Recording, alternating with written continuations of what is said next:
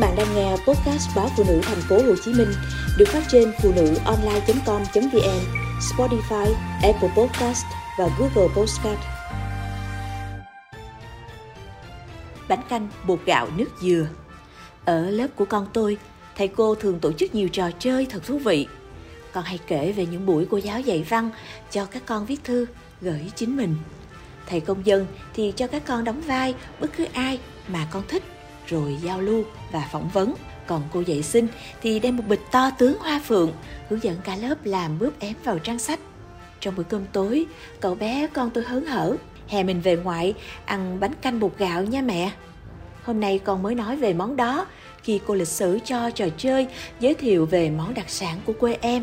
Tự nhiên con làm tôi nhớ món ăn quen thuộc ngày còn nhỏ của mình. Và giật mình, không biết bao lâu rồi mình chưa được ăn Kể từ ngày chân mẹ đau, không còn đi lại được như xưa.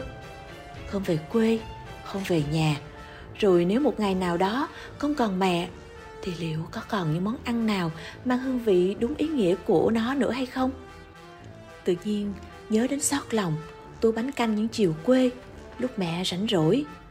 Gọi là bánh canh bột gạo vì bánh canh ấy phải làm từ bột gạo tươi, không phải bột gạo khô hay như Sài Gòn bây giờ người ta sắc sẵn tựa bún phở. Muốn làm bánh canh này, mẹ phải ngâm gạo từ đêm hôm trước cho mềm. Sáng hôm sau, chị em tôi thay phiên nhau xay bột bằng cối đá. Những cái cối đá quen thuộc trong các bếp mỗi nhà. Giờ thi thoảng, chị để trang trí trong các quán ăn, mang phong cách dân dã, hoài cổ. Nhiều năm đã trôi qua, nhưng cái cảm giác tê rần, nặng trịch ở cánh tay phải khi quay vòng cái cối xay gạo như vẫn còn nguyên vẹn mỗi khi nhớ về xay bột phải kiên nhẫn, từng vòng quay thong thả. Cho gạo ăn nước từ từ thì bột mới mịn. Xay xong, tất cả bỏ vào túi vải. Quê tôi gọi là cái bồng bột, cột túm hai đầu thật chặt và lấy nửa cối đá đè lên để phần nước từ từ rỉ ra. Chỉ còn lại thứ bột hơi khô vừa đủ để nắng thành bánh. Đến công đoạn cán, rồi sắc bánh. Mẹ sẽ nhào bột cho đều và mịn, rồi dùng một cái chai tròn cán bột thành một lớp mỏng sau đó sẽ dùng dao sắc từng con bánh canh thả xuống nồi nước đang sôi. Phải là nước đang sôi, bánh mới không gãy vụn.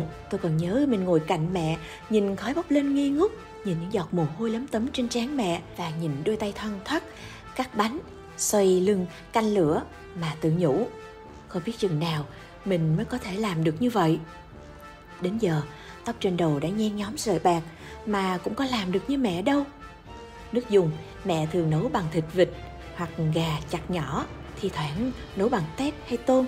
Nhưng có lẽ nấu bằng thịt vịt hay gà là ngon nhất. Sau khi sắc hết phần bột thì chỉ để lửa riu riu tầm 5-7 phút là bánh chín.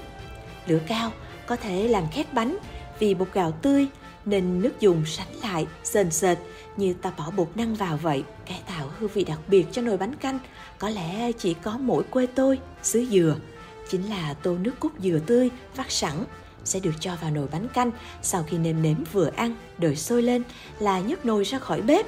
Cái vị ngọt dai dai của thịt gà vườn, cái mềm mềm của bánh canh bột gạo, quyện với cái béo ngậy của nước dừa, thêm mùi thơm thơm, cay cay của hành lá và chút tiêu. Có lẽ sẽ là một trong những món ăn còn mãi trong ký ức của mỗi người con xứ dừa Bến Tre quê tôi, cũng như những ai đã một lần thưởng thức những món ăn từ trái bếp ấm sực của mẹ, đâu cần sơn hào hải vị, cầu kỳ, lộng lẫy.